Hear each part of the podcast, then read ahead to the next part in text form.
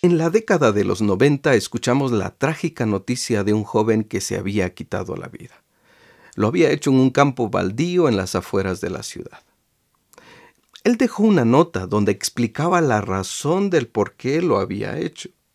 Y resultó que había encontrado a su novia con otro chico, y eso lo llevó a tomar semejante decisión. Uno de los comentarios que más escuchó fue, y era cristiano. Aparentemente era miembro de una iglesia y participaba en el grupo de jóvenes. Para algunos pareció una razón sin sentido y una acción tonta, que no valía la pena, que algo así no se debe hacer por una novia o novio. Pero para él no fue así. No me dejarás mentir que lo más difícil para un enamorado o una enamorada es aceptar cuando la otra persona no te quiere. Te deja por alguien más o simplemente termina la relación ese momento es un trago amargo para alguien que ama de verdad a otra persona. Y no es que las personas sean malas cuando terminan una relación, quizás solamente están siendo honestas y no quieren seguir fingiendo un amor que no sienten. Pero aún así no es fácil para nadie aceptar cuando una relación llega a su final. Algunos logran entenderlo y lo superan rápidamente, pero otros lloran y sufren a veces por largo tiempo. Cuando termina una relación, pasan tantas ideas por la cabeza y uno se pregunta, ¿por qué duele tanto? Y hasta dice, siento que es el final de mi vida. No encontraré a nadie más como ella o como él. Ya no te llama la atención nada ni nadie más, no quieres comer o te encierras en tu habitación y sientes el corazón lacerado.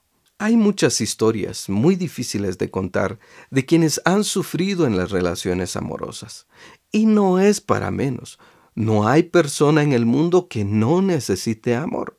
Sin amor nada somos. Nada que nos falte se compara con el vacío que se siente cuando no hay amor.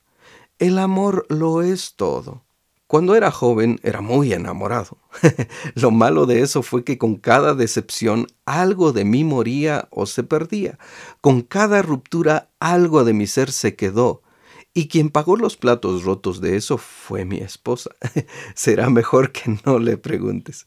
Una de esas experiencias de trago amargo fue cuando recibí una carta.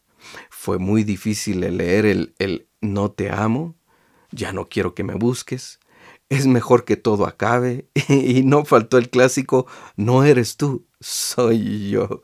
Te voy a ser sincero.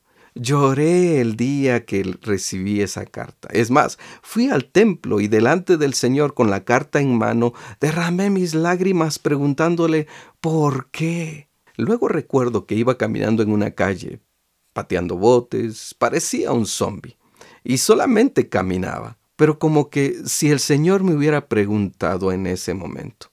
Lo recuerdo muy bien. ¿Quieres que ya no te duela? Por supuesto que quiero que ya no me duela.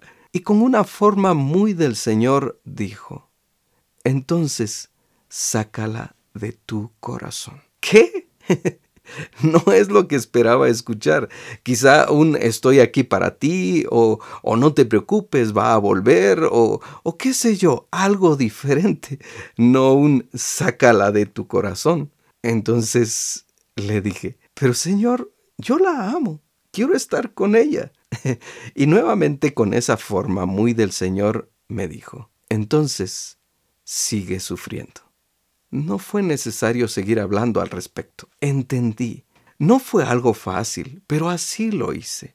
Y ahora entiendo que si todos acudiéramos a Él y atendemos lo que Él nos dice, aunque la respuesta no es la que quisiéramos, es la respuesta que necesitamos, la que nos va a llevar a algo mucho mejor.